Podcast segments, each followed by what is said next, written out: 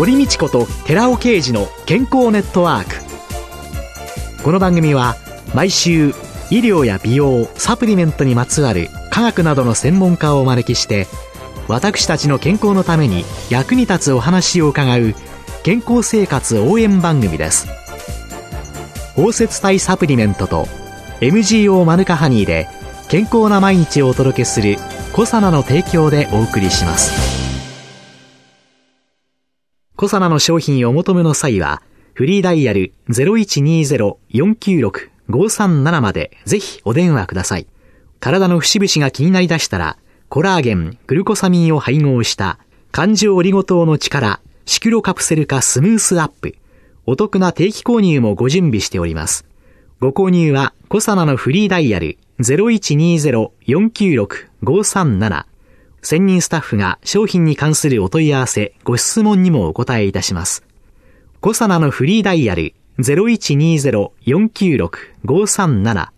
0120-496-537皆様のお電話をお待ちしています。こんにちは、堀道子です。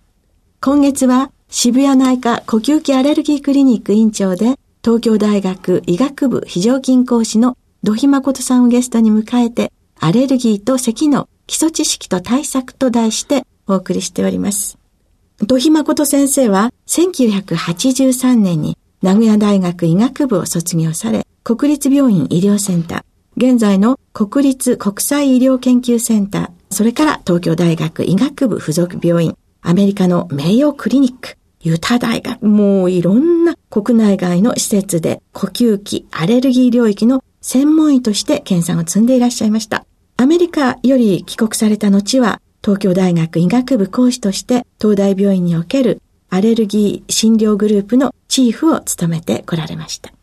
そして去年の6月に東京渋谷駅前に渋谷内科呼吸器アレルギークリニックを開設され、専門診療とともにトータルライフケアに根ざした免疫力の強化、健康増進のサポートを実践していらっしゃいます。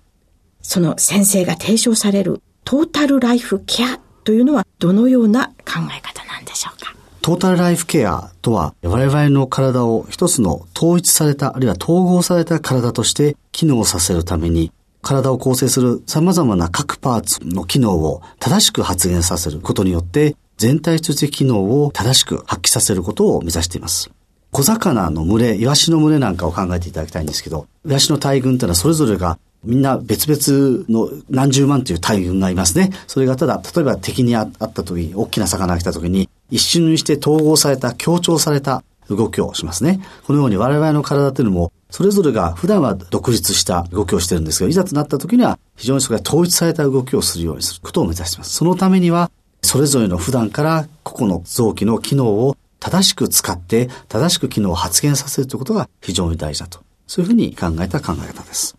これはあの、私は東大病院に勤めておりました時の臨床経験から発想を得たものでありまして、東大病院というのはやはりあの、全国から重症な患者さんが応じて集まってこられますし、はい、えー、非常に治療に抵抗性のなかなか治らない方もたくさんいらっしゃるわけですね。ただ、はい、やっぱり病気は治らないにしても患者さんが元気で気持ちを前向きに元気に過ごしていただくことが非常に必要だと思いまして、そのためにはどうすればいいかと。いうことを考えたんですね。で、えー、もちろん私、あの、今ご紹介いただいたように、大学で研究もしておりましたので、新しい新規の治療ということにも試みてまいりましたけど、なかなか現実としては、新しい治療というのは、すごく簡単に生まれるわけではないと。ただ、現実的には、重症で戦っている患者さんがたくさんおられるわけで、そういう人たちのために何かできないかと、そういうふうに考えました。で、そのためにはじゃあ健康っていうのは何だろうかというふうに考えて発想に至ったのがこのトータルライフケアです。その経験というのが一昨年に出された先生の理念と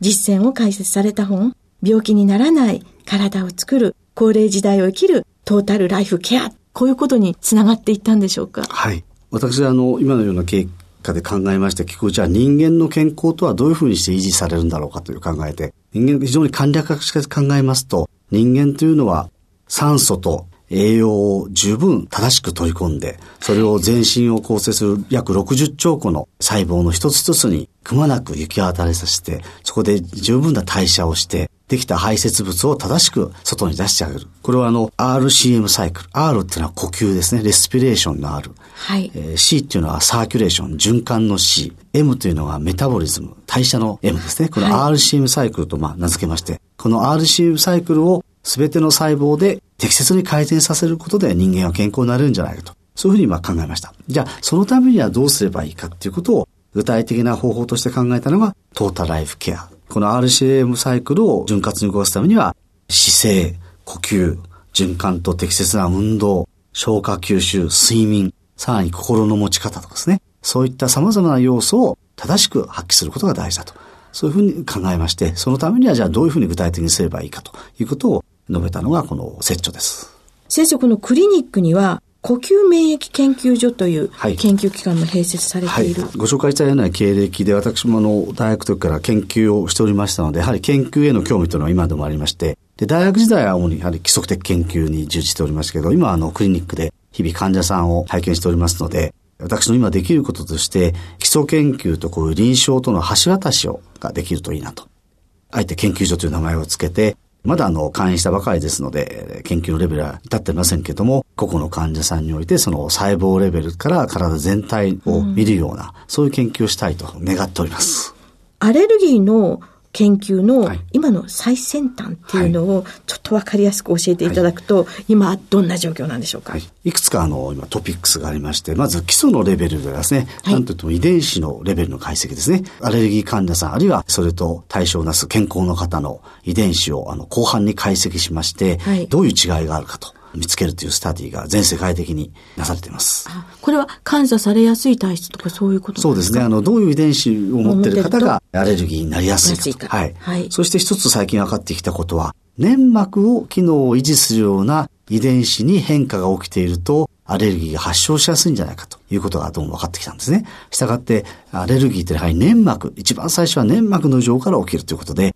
粘膜をいい状態に保つということが非常に大事だということが、実際は私どもあの日常臨床してそれも感じておりましたけども、それが遺伝子のレベル、科学的なレベルでも明らかになりつつあると。この粘膜というのは鼻だとか、口だとか、喉とかの、この、皮膚ですね。ぬるぬる。はい、ぬるぬるですね。ところ、はい、そういうようなところの遺伝子の何かの。その機能を調節するような遺伝子に変化が起きていることが往々にして見られる。それが全てではないですけどね。はい。はい。で、2番目はあの、第4回の時もお話したように、抗原がどこから入ってくるかということで、これまではあの口から入ってくるのが大事だというのは、皮膚から入ってくるのも大事だということで、皮膚の重要性が改めて注目されています。それは皮膚だけじゃなくて、鼻とか気管支、あるいは消化管もそうですね。そういった粘膜組織においては、機能を正しく粘膜組織を正常にできるだけする。逆に言うと、アレルギーの患者さんというのはそういう粘膜組織が非常に過敏で痛みやすいんですね。はいはい、ちょっとした例えばウイルス感染を起こしただけで気管支の粘膜が非常に痛みやすいと。で、その修復がなかなかようまくいかないことが多いんですね。それによって炎症がどんどん進んでしまう。そういうことも分かってますので。よくあの、夏にね、肺炎を起こす方なんかすごく多くて、はいはい脱水状態で、はい、その粘膜なんかが、ねはい、おっしゃるとですね。カラッカラっていうのが、はい、そう防御機構が落ちてしまいますから、菌が深くに入っていきやすくなりますね。じゃあ粘膜とか皮膚とかを本当に潤って、そうですね。ちゃんとした状態に保つっていうのが、アレルギーの中では、とっても大切ということ、ねはい、それで粘膜を修復する薬ってのはまだないんですね。はい、だからそういうのが将来的に開発されてくれば、非常にあの有効なアレルギーの予防につながると思いますね。あとは3番目としてあの、どんな細胞がですね、いろんなアレルギーを起こす細胞っていうのはもう非常に多種多様で、その中心となるのは、最終的には肥満細胞とか抗塩球ですけども、はい、それが準備されるまで様々なリンパ球であるとか、樹状細胞であるとか様々な細胞があるので、様々な細胞がどのように相互作用を起こしてアレルギーの病態を形成していくと。ということが非常に研究者の興味を引いています。それを明らかにすることで、じゃあどこのところを制御すればいいかということにつながることが期待されるわけです。そうするとそういう基礎的な研究というのが、薬の開発につながったり、そうですね。予防ということにつながったり。はいはい、あの、今、堀さんおっしゃられた一つの事例が臨床、いわゆる生物学的製剤と言いまして、これまでのお話で IgE ですね。IG 抗体、IG 分子というのは非常にアレルギーを起こす上で大事だということを申し上げてきましたけど、はい、この IG を、血の中にいる IG をこう捕まえてしまう薬っていうのがあるんですね。捕まえてしまうことで、できた IG 抗体が細胞にくっつかないようにすると。はい。それによってアレルギーを抑えるという薬が最近開発されていまして、はい、えー、日本では今重症の喘息に使われていて、非常に効果を発揮しています。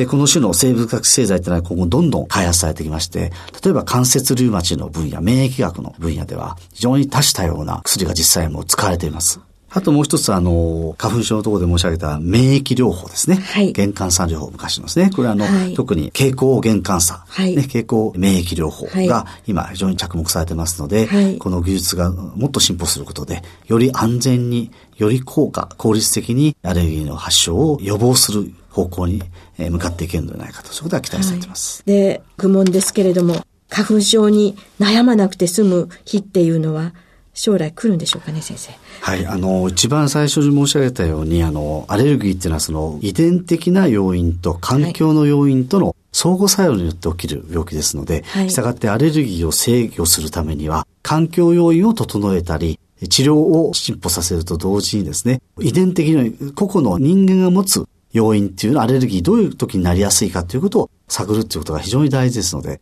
そのためには、まあ、遺伝子の解析を中心とした非常に地道な基礎的な研究の進歩というのが不可欠だと思います。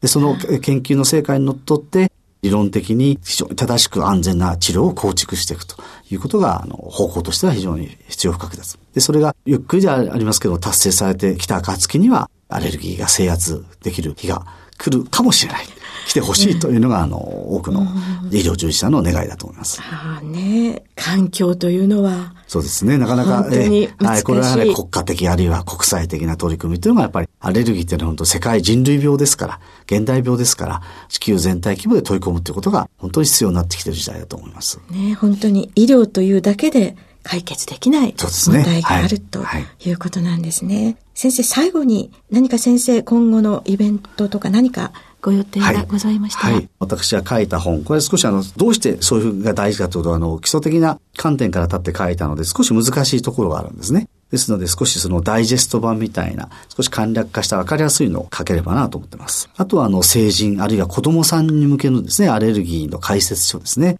子供さん自身が読んで理解してこういうことに注意したらいいな。子供向けの本とかそういったのも今後はね、書けれたらいいなというふうに、えー、一応夢として思っております。先生の本当に様々な基礎の研究と臨床とというような、これが大きく患者さんや多くの人のところに花開いてみんなが助かるといいなと心から思いました。どうもありがとうございました。した今月は渋谷内科呼吸器アレルギークリニック院長の土井誠さんをゲストに迎えて、アレルギーと咳の基礎知識と対策と題してお送りしました。ありがとうございました。どうもありがとうございました。続いて、寺尾刑事の研究者コラムのコーナーです。お話は草野社長の寺尾刑事さんです。こんにちは、寺尾刑事です。今週は肥満症と糖尿病患者の救世主として R アルファリポ酸、ガンマシコデキソリン包摂体の力についてお話しさせていただきます。まず第一弾として、アティポネクチンという物質です。世界の糖尿病人口っていうのは3億人を超えてまして、2030年には5億1000万人を超えると予想されているんです。非常に深刻な世界的健康問題であることっていうのはこれは今更言う必要もないと思います。まあそんな中ですね、肥満人口というのは15億人に達していまして、3人に1人は肥満症というような評価もされているわけです。その肥満から誘導される疾患として、いろんな治療方法が知られてますけども、その中で長期にわたって穏やかに生体利用を調節し、肥満症や糖尿病、それらの疾患を改善する方法にサプリメントの摂取があるわけです。私たちはその一般にサプリメントとして使用されている天然型の R 体のアルファリポ酸と非天然型 S 体のアルファリポ酸50対50の混合物。これラセミ体って言うんですけどもこのアルファリポ酸を一般には摂取していますけれどもこの一般に摂取しているラセミ体のアルファリポ酸ではなくて R 体、つまり天然型の R 体のみの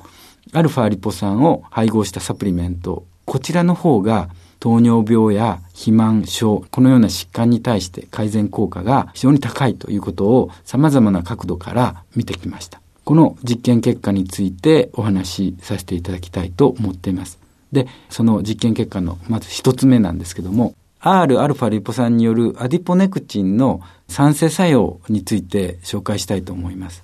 まあその前にアディポネクチンの説明をしておきたいと思うんですけれども、肥満のメカニズムっていうのは脂肪細胞が肥大化して、しかもその肥大化したものの数が増えるっていうことが挙げられるんですけども、これをいかにして抑えるかっていうところが重要なんですけども、脂肪細胞から分泌される生理活性物質、これのことをアディポサイトカインって言います。で、アディポサイトカインには善玉と悪玉がありまして、これは人にとって善玉なのか悪玉なのかっていう意味合いですけども、アディポネクチンっていうのは善玉アディポサイトカインの一つですね。それが分泌されることによって糖尿病が予防、あるいは治癒効果があったり、それから高動脈効果作用があったり、抗炎症作用があったり、高肥満作用があったりと。これもアデポネクチン、いろんな有用な作用を持っているわけです。アディポネクチンがいかに産生されるかっていうのが非常に重要なんですけども、ここでモデルマウスを使って検討したわけです。日本でも増大している肥満2型糖尿病ですけども、そのモデルっていうのは KKAY マウスっていうのがあります。この KKAY マウスを使ってアディポネクチンが効率よく分泌されるようになるかどうか。これがすごく重要なポイントなんです。で、この糖尿病モデルマウスである KKAY のマウスに対して R 型のアルファリポ酸、そして非天然である S 型のアルファリポ酸、それぞれの包摂体、そういったものを順次群に分けて摂取していったわけです。そうすると、結果として未包摂のアルファリポ酸であったり、非天然の S 体のアルファリポ酸であったり、ラセミであったり、そういったものを比較して、全体としてアディポネクチンの酸性量が、分泌量が最も多かった。このマウスから多かったのが、R 体のアルファリポ酸のガンマ宿敵ストリン包摂体だったわけです。つまり、糖尿病モデルマウスによるその動物実験によって、インスリン抵抗性の改善とともに予防できると。それが期待できる結果っていうのが R 体からしかも包摂体から得られたっていうことですお話は小佐奈社長の寺尾啓二さんでした。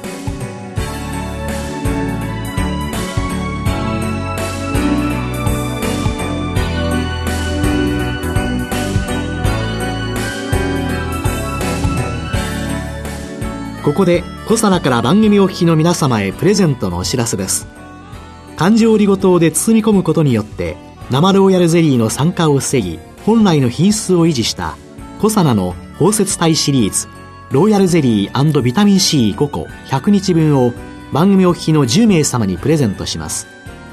プレゼントをご希望の方は番組サイトの応募フォームからお申し込みください。当選者は4月7日の放送終了後に番組サイト上で発表します。コサナの包摂体シリーズローヤルゼリービタミン C5 個100日分プレゼントのお知らせでした。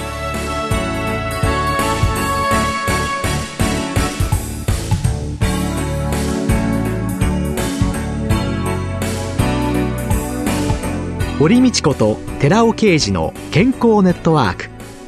この番組は包摂体サプリメントと MGO マヌカハニーで健康な毎日をお届けするコサナの提供でお送りしました。